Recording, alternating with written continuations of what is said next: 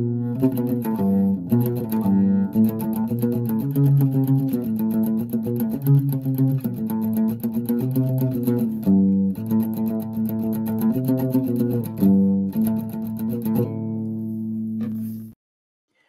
ومرحبا بكم معي في هذه الحلقة من سلسلة رمضان بدون سجان. نتحدث فيها عن محنة السجن السياسي لسجناء الضمير وسجناء الرأي.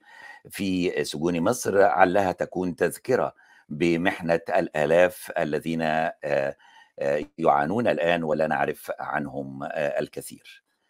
ضيفي في هذه الحلقة في الواقع أعتبر نفسي محظوظا لأنه كان أستاذي وأنا طالب جامعي في كلية الاقتصاد والعلوم السياسية وكان هو قد عاد بالتو من الخارج من دراساته العليا بدرجة الدكتوراه.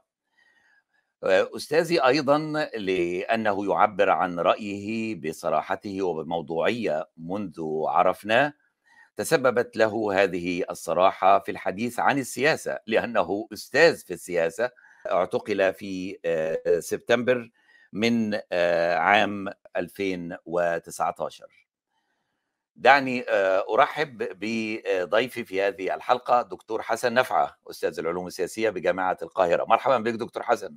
أهلا وسهلا أستاذ حافظ وسعيد إن أنا أشوفك وفكرتني بأيام زمان. أهلا وسهلا. أهلا متشكر وبنفتقدك كثيرا هذه الأيام في مصر. الله يخليك. شكرا جزيلا دكتور.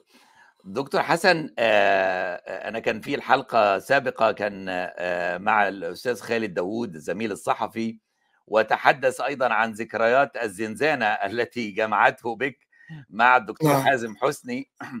بالضبط.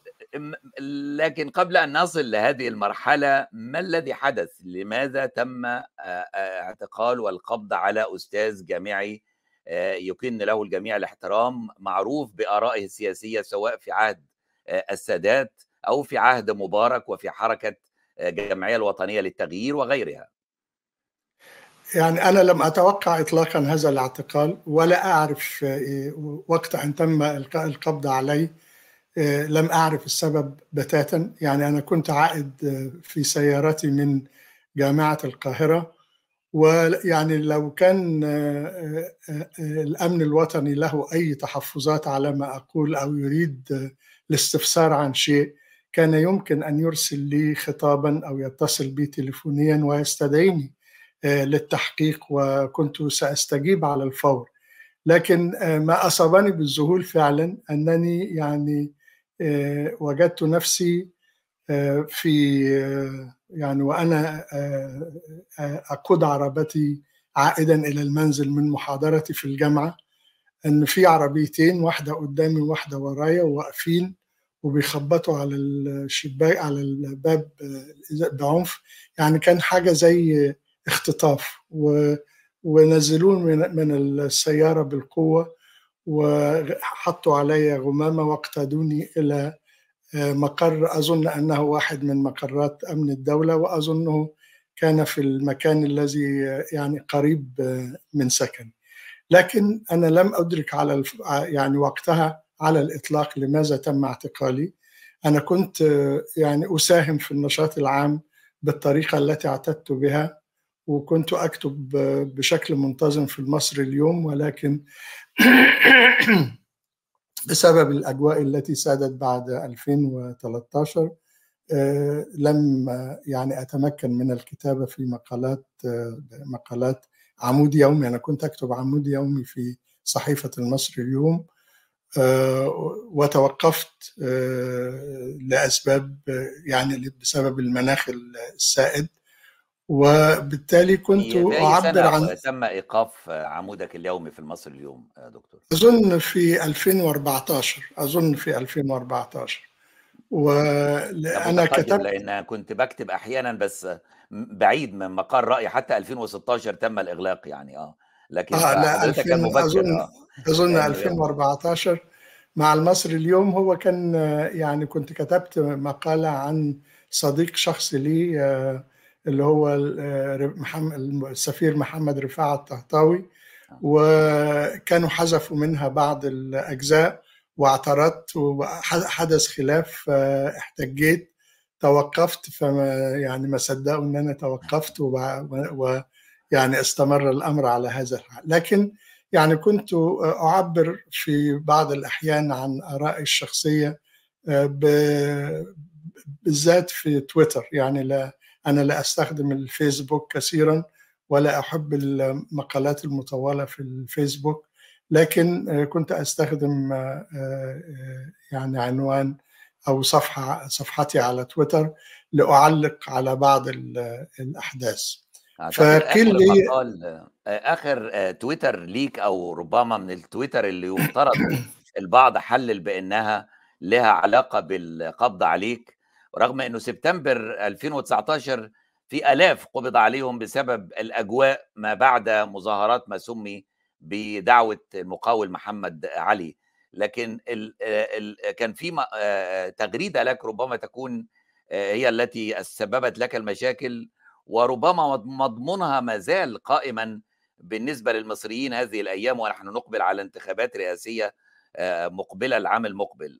يقول الدكتور حسن يستطيع السيسي تجنب مصر سيناريو الفوضى إذا تعهد بعدم الترشح في انتخابات 2024 واعتبر ولايته الرئاسية الحالية مرحلة انتقالية لإعادة ترتيب البيت الداخلي وقام بتشكيل حكومة جديدة مزودة بسلطات واسعة مكلفة بإيجاد مخرج من الأزمة المتصاعدة. تلك نصيحتي لوجه الله والوطن فهل يتجاوب معها؟ هل كان هذا التجاوب؟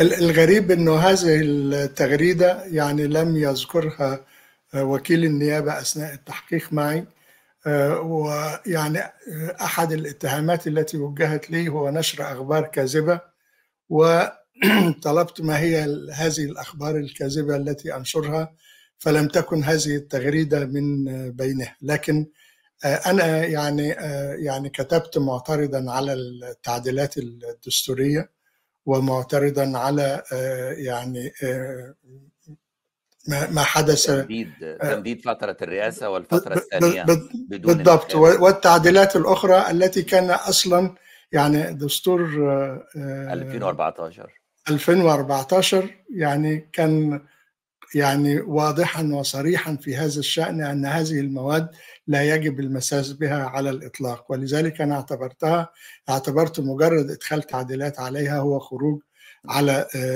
الدستور. ولكن لم تكن هذه التغريدة بالذات من بين التغريدات التي اتهمت فيها بنشر أخبار كاذبة. ومن الغريب و... نعم. وكيل النيابة والحق مع حضرتك بالطبع لم يذكر هذه التغريدة. كما أعتقد إنه لم يذكر بأنه في نفس اليوم اللي اعتقلت فيه ذاعوا على برنامج الأستاذ وائل الإبراشي رحمه الله مكالمات مسجلة منذ سنة ونصف أعتقد مع معد صحفي والحقيقة أنا أجريت معه مقابلة يمكن تكون الحلقة القادمة معه مصطفى الأعصر وحكى لي بانها مكالمة يجريها مع كل الناس وضعوها ليح... لمجرد أنك طلبت هدف أساسي إنه عدم المساس بأي كلمة تقولها في المقابلة حتى لا تخرج عما قلت. وثانيا إن أنا أعرف ميزانيتكم كم وهذا سؤال بيسأله أغلب الضيوف في للفضائيات الكبيرة خصوصا لو كانت فضائية غنية. فلا فلا تعمل لن أضيع وقتي لك. يعني أنا مش بعمل لحافظ برنامج أو لغيره فمسكين يعني. اتفضل. لا ما كان شيء مضحك جدا لأنه لكن هو مجرد إنه يعني في نفس اليوم اللي أنت يعني ألقي القبض عليك وفي أحد مقرات أمن الدولة العليا ويتم التحقيق معك يتم إذاعة هذا التسجيل من الذي أعطى التسجيل وائل الإبراشي ويعني كيف يمكن أن يتهم شخص علنا في وسائل الإعلام قبل أن يوجه إليه الاتهام رسميا كان هذا امرا فاضحا بالنسبة للسلطة التي ألقت القبض علي في واقع الأمر. والنيابة ولذلك طبعا عليه أيضا يعني الذي بتاتا الذي متهم به في الإعلام غير متهم به في التحقيق. بتاتا أنا علمت بهذا يعني بمجرد دخولي لانني يعني أقمت ليلة في مقر نيابة أمن الدولة. وثم يعني أخذت في اليوم التالي إلى مقر النيابة. أنا كنت مرعوب في فترة اعتقالي في مقر أمن الدولة لكن عندما ذهبت إلى مقر النيابة العامة يعني شعرت براحة شديدة. وعند دخولي وجدت طبعا جمهرة كبيرة جدا من المحامين.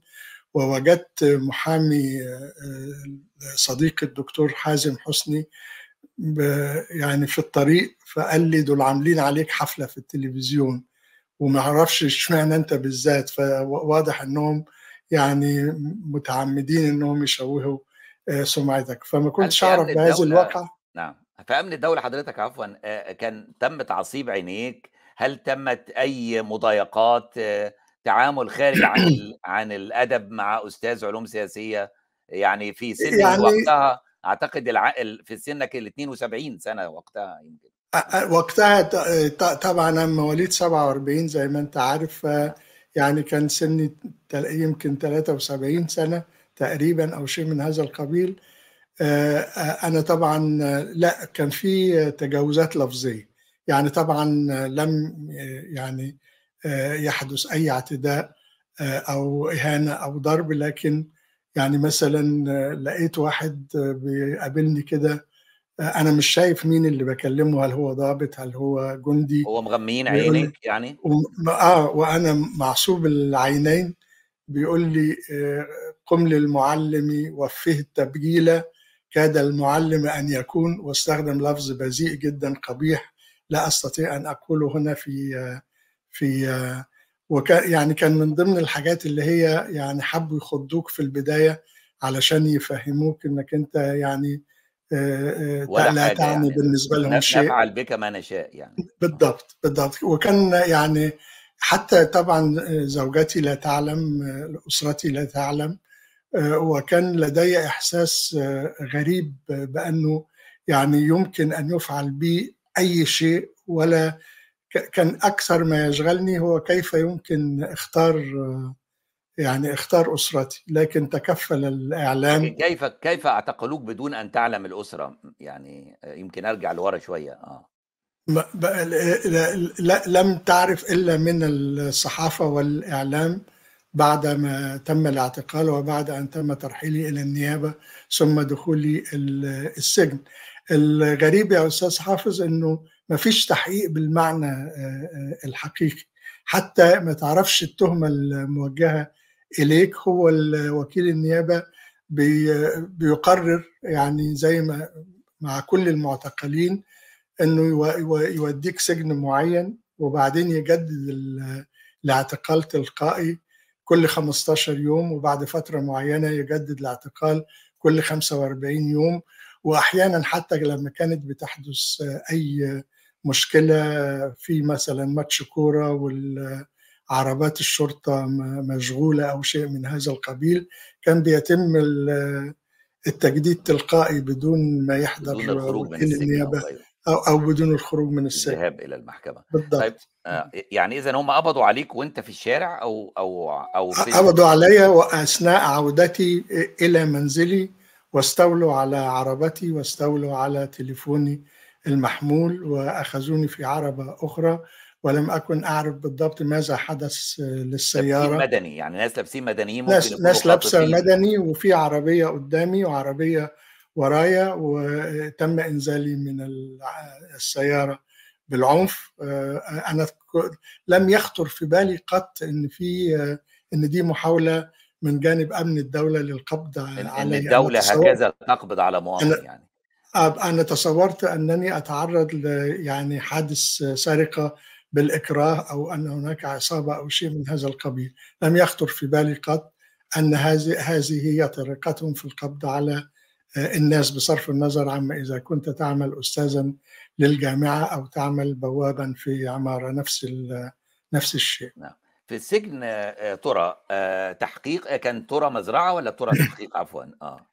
لا ترى يعني هو سجن سجن ترى. آه نعم. آه. لكن كان عندك سراير في الزنزانة لأنه مقابلتي السابقة مع المهندس يحيى حسين عبد الهادي. فكان آه. الفترة الأولى في تحقيق سجن تحقيق طرى تحقيق على الأرض يعني آه لم آه سراير. فقلت له لا, لا إحنا إحنا الحقيقة كنا محظوظين كنا محظوظين كان في سراير بس السراير يعني صاج آه ما عليهاش مراتب وكانوا بيدوا لكل شخص أو كل معتقل ثلاث بطاطين قديمة كده ومتهالكة فالمفروض إنك أنت تفرش البطاطين دي على الصاج ويبقى هو ده السرير. يعني حصلنا على مرتبة سمكها 15 سم تقريبا بعد فترة طويلة يعني وكان حدث سعيد جدا عندما استطعنا الحصول على هذه المراتب الأستاذ خالد داوود بيروي لينا برضو كتبها أيضا في في مذكرات في موقع المنصة إزاي التوزيع هو كان معك في في الزنزانة والدكتور حازم حسني نعم هو بالضبط. نام فوق الحمام وحضرتك السلم السلم من درجتين فأنت آه. أنت عندك لياقة لياقة بدنية مطلوب منك تتشعلق وتنام في اللي فوق و... يعني. و... وأصبت بدنيا فعلا يعني حصل كسر في صباعي من بسبب يعني اضطراري للتشعلق بقى نزولا وصعودا طبعا الدكتور حازم وهو زميل وصديق عزيز عشان كان عنده كان عمل عملية قلب مفتوح فأنا عرضت عليه إن هو ياخد السرير اللي تحت علشان ما يرهقش. وإحنا بقى يعني أنا والأستاذ خالد ناخد السريرين اللي فوق. فكان الأستاذ خالد علشان يوصل لسريره يطلع عندي الأول ينط على السرير بتاعي وبعدين يعني يركن كده على الجنب في السرير اللي فوق دورة المية. بس إحنا أول ما دخلنا الزنزانة أول حاجة شفنا إن فيها يعني حمام وفي مية باردة ومية سخنة فقلنا الحمد لله أي شيء بعد ذلك يمكن أن يهون لأنه ده كان اعتبرنا أن إحنا يعني برضو محظوظين أن إحنا دخلنا في معتقل في في يعني في زنزانة بها مياه باردة ومياه ساخنة فكان هذا شيء يعني بالنسبة لنا مفاجأة سارة كيف كانت التعامل مع السجان أو السجانين؟ والله لا التعامل يعني التعامل ليس لي عليه أي ملاحظات سوى إنك أنت يعني في الفترة الأولانية بتبقى صعبة جدا. ممنوع طبعا إن حد حتى يمد لك كوباية شاي أو يلقي يعني لو ضبط أحد المساجين الآخرين وهو خارج للتريض لأنه بعد يعني بتبقى ممنوع من التريض ممنوع من الخروج من الزنزانة على الإطلاق. إحنا قعدنا تقريبا في هذا الحال حوالي شهر أو ربما خمس أسابيع لا أذكر على وجه التحديد. فكانت أقصى فترة لأنك أنت بتبقى مضطر بقى تشوف تدبر معالق علشان يعني تاكل بيها علشان تشرب الشاي. إذا أتيح لك إن حد لكن الزملاء الآخرين أو المعتقلين الآخرين في الزنزانة وإحنا كان عندنا نوعيات مختلفة من المعتقلين. يعني كان في مجموعة من المعتقلين السياسيين لكن كان في مجموعة من المعتقلين الجنائيين. كان في محافظ سابق معتقل كان في قضاة معتقلين في نفس الزنزانة وكانوا قدامى فكنا نحسدهم بعضهم كان عنده في نفس يعني العنبر في نفس العنبر آه اتفضل آه في نفس العنبر نعم. آه آسف في نعم. نفس العنبر وعندهم بقى جهاز تلفزيون مثلا أو شيء من هذا القبيل فكنا أحيانا يعني لما نحب يعني لما يبقى السج... يعني ما حدش موجود في الزنزانة من الأمن ن... نتلا... يعني نحاول نتطلع إلى الأخبار أو نستمع إلى الأخبار فنطلب منهم إنهم يعلوا شوية أو يحكوا لنا بالضبط هم سمعوا إيه إلى اخره لكن الفترة الأولانية في في المعتقل كانت صعبة جدا. تخيل يعني بقى إنك أستاذ انت جامعي أو أستاذان جامعيان يعني لندع الصحافة جانبا يعني ما عندهم صحفي لا منها وصحفي وكمان خالد كان بيدرس في الجامعة الأمريكية الجامعة الأمريكية محاضر غير متفرغ. يعني نعم. هذا لا يكفي لمعاملة كمعاملة لا ما فيش معاملة مختلفة. القضاة ما فيش معاملة مختلفة خالص. معاملة واحدة بالنسبة لل للجميع. طبعا انت بالتدريج بقى بتتعرف على تقاليد السجن انه موضوع السجاير مثلا يبقى زيه زي النقود وبالتالي يتعاملوا بال العملة البديلة. بالعملة البديلة بالضبط علشان تحصل على بعض احتياجاتك إلى آخره. لكن في الحقيقة داخل السجن لم لم تحدث أي إهانات في في فترة من الفترات بيعتريك خوف لما تصاب مثلا بدوار معين وأنا حصل لي إن أنا حصلت لي دوخة مثلا مرتين أو يمكن ثلاث مرات. وفي في المرة الأولى حصل إزعاج شديد لكن ما لقيت إن أنا يعني مش ممكن أتلقى العلاج الطبيعي أو يكون في أي أدوية تسعفك أو شيء من هذا القبيل. فكنت أحيانا يعني تراودك أفكار أنك يمكن أن تموت ولا يحس بك أحد وينتهي كل شيء. لكن الحمد لله ربنا ستر. يعني كانت دوخة لفترة يعني عمري ما كنت شفت دوخة زي كده يمكن بسبب الحالة النفسية أو بسبب الإرهاق من الصعود والهبوط طوال الوقت. فكان بيعتريك أحيانا مشاعر خوف. نعم. لكن يعني لكي أكون منصفا المعاملة كانت راقية ولم يحدث ابدا أي إهانة داخل والأكل كافي آه لا الأكل طبعا كنا بنعتمد على آه الأكل من الزيارات يعني طبعا في البداية خلال الأربع أو الخمس أسابيع الأولى كان ممنوع الزيارات وبالتالي كنا مضطرين نأكل آه أكل السجن. ايا كان بقى يعني عدس أو يعني طبعا ما فيش لحوم مسقعه كلها يعني حاجات معروفة يعني. لكن طبعا لا يقيم أود إنسان بطبيعة الحال. وبتعتمد بقى لما يفتحوا باب الزيارات بتستطيع إنك أنت تحصل على ما تريد من وحسب من, من يسمح لهم بالزيارة ومن ومن لا يسمح لهم بالضبط لكن الأسرة بتحط لك فلوس في الأمانات فبتقدر تشتري من داخل الكانتين في السجن يعني احتياجاتك نحصل على قطع بسكويت أو شوكولاتة للفطور صباحا. بدل الفطور اللي هم بيقدموه أو شيء من هذا القبيل وبعدين بيجيبوا أكل يكفي لمدة يومين أو ثلاثة يعني كنا إحنا ثلاثة في في السجن فكان بيجي لنا ثلاث زيارات فكان بيبقى يكفي إنه يمروا نعم. بالضبط بيبقى, نعم. بيبقى كافي ل... نعم. لحسن الحظ حضرتك قضيت ست ستة أشهر فقط في تجربة السجن وخرجت بالضبط. قبل الدكتور حازم وقبل الأستاذ خالد بفترة كان إيه ظروف. ظروف الإفراج إيه؟ يعني نفس الظروف الدخول نفس ظروف الإخراج لا تفسير بالضبط لا, لا تفسير ولا تستطيع أن تعرف. يعني لماذا دخلت. لماذا تم اعتقالك وإلقاء القبض عليك ولماذا خرجت ومن الذي يقرر خروجك هذا أمر متروك للأمن الأمن بيده كل كل شيء بتشعر إنه يعني كل الأوامر بما فيها تجديد الحبس تأتي من من من الأمن الوطني.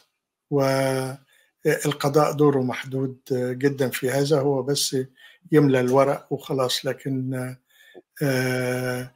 لكن لماذا يعني مكثت في السجن ستة أشهر فقط؟ وبقي الأستاذ حازم فترة أطول يمكن سنة ونص أو أكثر. نعم ونفس الشيء بالنسبة نعم. للأستاذ خالد داوود. نفس الشيء أظن لا أحد يمكن أن هو قرار من الأمن الوطني سواء قرار الاعتقال أو قرار الإفراج. قبل ما بيفرج اتفضل قبل ما بيفرج عنك بي نعم.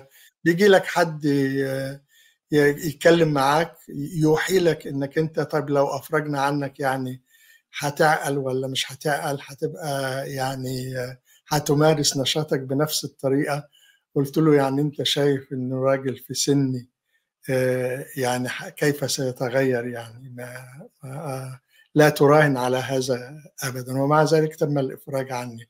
طيب الإفراج عن حضرتك استلمت سيارتك وأنت خارج والتليفون؟ لا السيارة قصة التليفون لم أتسلمه على الإطلاق نهائي. في إعجاب على فكرة بالتليفونات عندهم لأنه المهندس يحيى ما خدش تليفونه لكن خالد خالد خد سيارته يعني هو بس كان صعبان عليا لأنه التليفون كان هدية من ابني وكان لسه آيفون جديد يعني وكده ما كنتش استعملته أكتر من 15 يوم تقريبا. ف ولأنه هدية من ابني بعتز بيها فده يعني صعب عليا شوية من الناحية النفسية.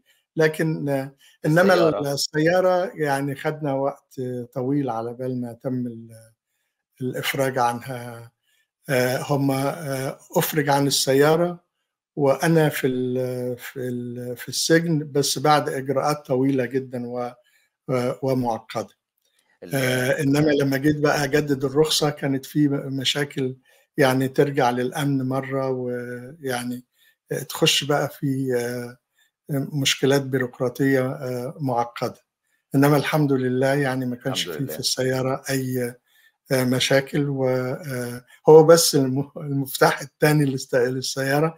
يعني لولا إن كان في البيت مفتاح آخر للسيارة ما ما كناش لا عرفنا نفتحها ولا نركبها وكنا اضطرينا نبعت بقى للشركة في الخارج إن إحنا نحصل على مفتاح تأكيد. اخر هل هل طبعا في في ناس ما بتنتهيش العملية بالخروج لأنه مثلا السفير معصوم مرزوق وعملت معه مقابلة من قبل في ذكرى حرب أكتوبر وهو من أبطال حرب أكتوبر وكان نعم. سفيرا آه لم يكتف الأمر بالخروج ولكن آه حجز على مدخراته في البنك آه ممنوع من السفر حجز حتى على مرتبه تقاعده ثم أفرج عن التقاعد بعد فترة هل هل حدث معك أي شيء من هذا؟ نعم طبعا. أنا يعني كان عندي قضيتين قضية تحفظ على الأموال يعني بعد قضية ال يعني ال الاشتراك في الترويج أو إشاعة أخبار كاذبة. دي القضية. وبعدين قضية تاني تحفظ على الأموال و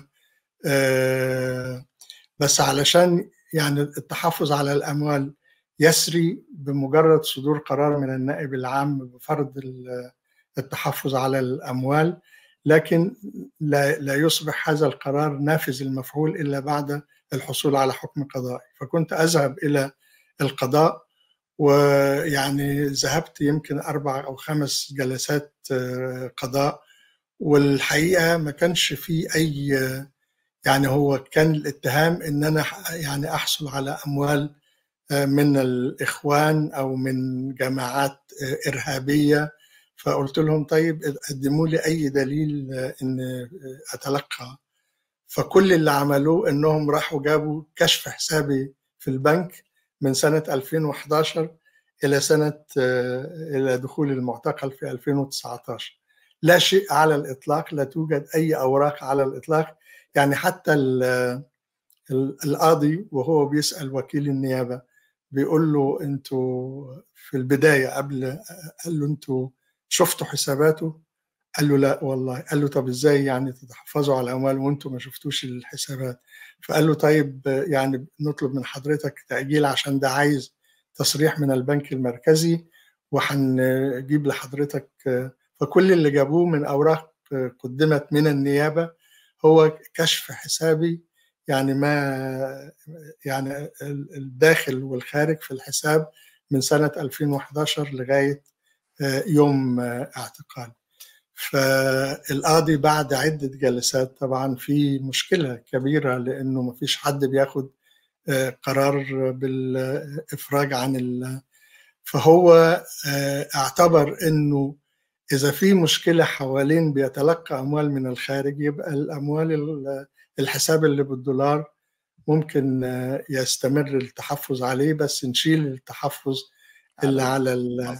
فكان حكم القاضي إنه اولا قبول مرافعة المحامي الأستاذ خالد علي بإنه يعني طعن في عدم دستورية المادة 47 من قانون الإجراءات الجنائية واستجاب لطلبه بإحالتها للمحكمة الدستورية. فالقاضي وافق على إحالة يعني أو استجاب إلى هذا الطلب وأفرج عن الحساب بالجنيه المصري. أما الحساب بالعملة الأجنبية فما زال التحفظ قائم. وما زلت حتى هذه اللحظة ممنوع من السفر. حتى يعني عندما تهيأت لزيارة ابني اتصلت بالأمن الوطني في أحد المرات وسألت إذا كنت ممنوعا من السفر هل أستطيع أن أسافر أم لا؟ فقال لي لا ما عندناش مشكلة إحنا من ناحيتنا ما فيش أي مشكلة. وبعدين ابني بعت لي التذكرة قلت له أنا جاي في اليوم الفلاني قبلها حتى ب 24 ساعة يعني عملت نعم. التست بتاع الكوفيد 19 وخلاص جاهز على الذهاب للمطار. قبلها ب 24 ساعة اتصل اتصل بي الضابط المسؤول من الأمن الوطني وطلب يعني سألني إذا كنت راجعت النائب العام في موضوع السفر. فقلت له هراجع النائب العام ليه؟ مش أنا اتصلت بيك وأنت قلت لي. قال لي لا ما إحنا ما عندناش مشكلة لكن ممكن تكون المشكلة عند النائب العام. فاضطريت إن أنا ما أسافرش ويعني طلبت من المحامي أن يذهب إلى مكتب ووجد النائب العام ووجد بالفعل. فوجد أن هناك قرارا بالمنع من السفر وما زلت ممنوعا من السفر حتى هذه اللحظة. يعني دعيت لمؤتمرات كثيرة في الخارج خلال الفترة منذ الإفراج عني حتى هذه اللحظة لكنني لم أتمكن من السفر فما زال المنع من السفر قائما وأيضا ما زال التحفظ على حسابي بالعملة الأجنبية قائم. دكتور حسن نفعه أستاذ العلوم السياسية وأستاذي أشكرك شكرا جزيلا وأتمنى رمضان رمضان القادم. إن شاء الله بدون منع من السفر وبدون سجن كبير. شكرا أستاذ حافظ وأنا سعيد يعني أحسن حاجة في المقابلة دي إن أنا شفتك واطمنت عليك. أهلا شكرا وسهلا. جزيلا لك. اللقاء في الحلقة القادمة من هذه السلسلة رمضان بدون سجان. مع تحياتي حافظ الميراثي. وعرفكم جميعا إن الظلم شايخ. وعرفكم جميعا باب السجن خايخ.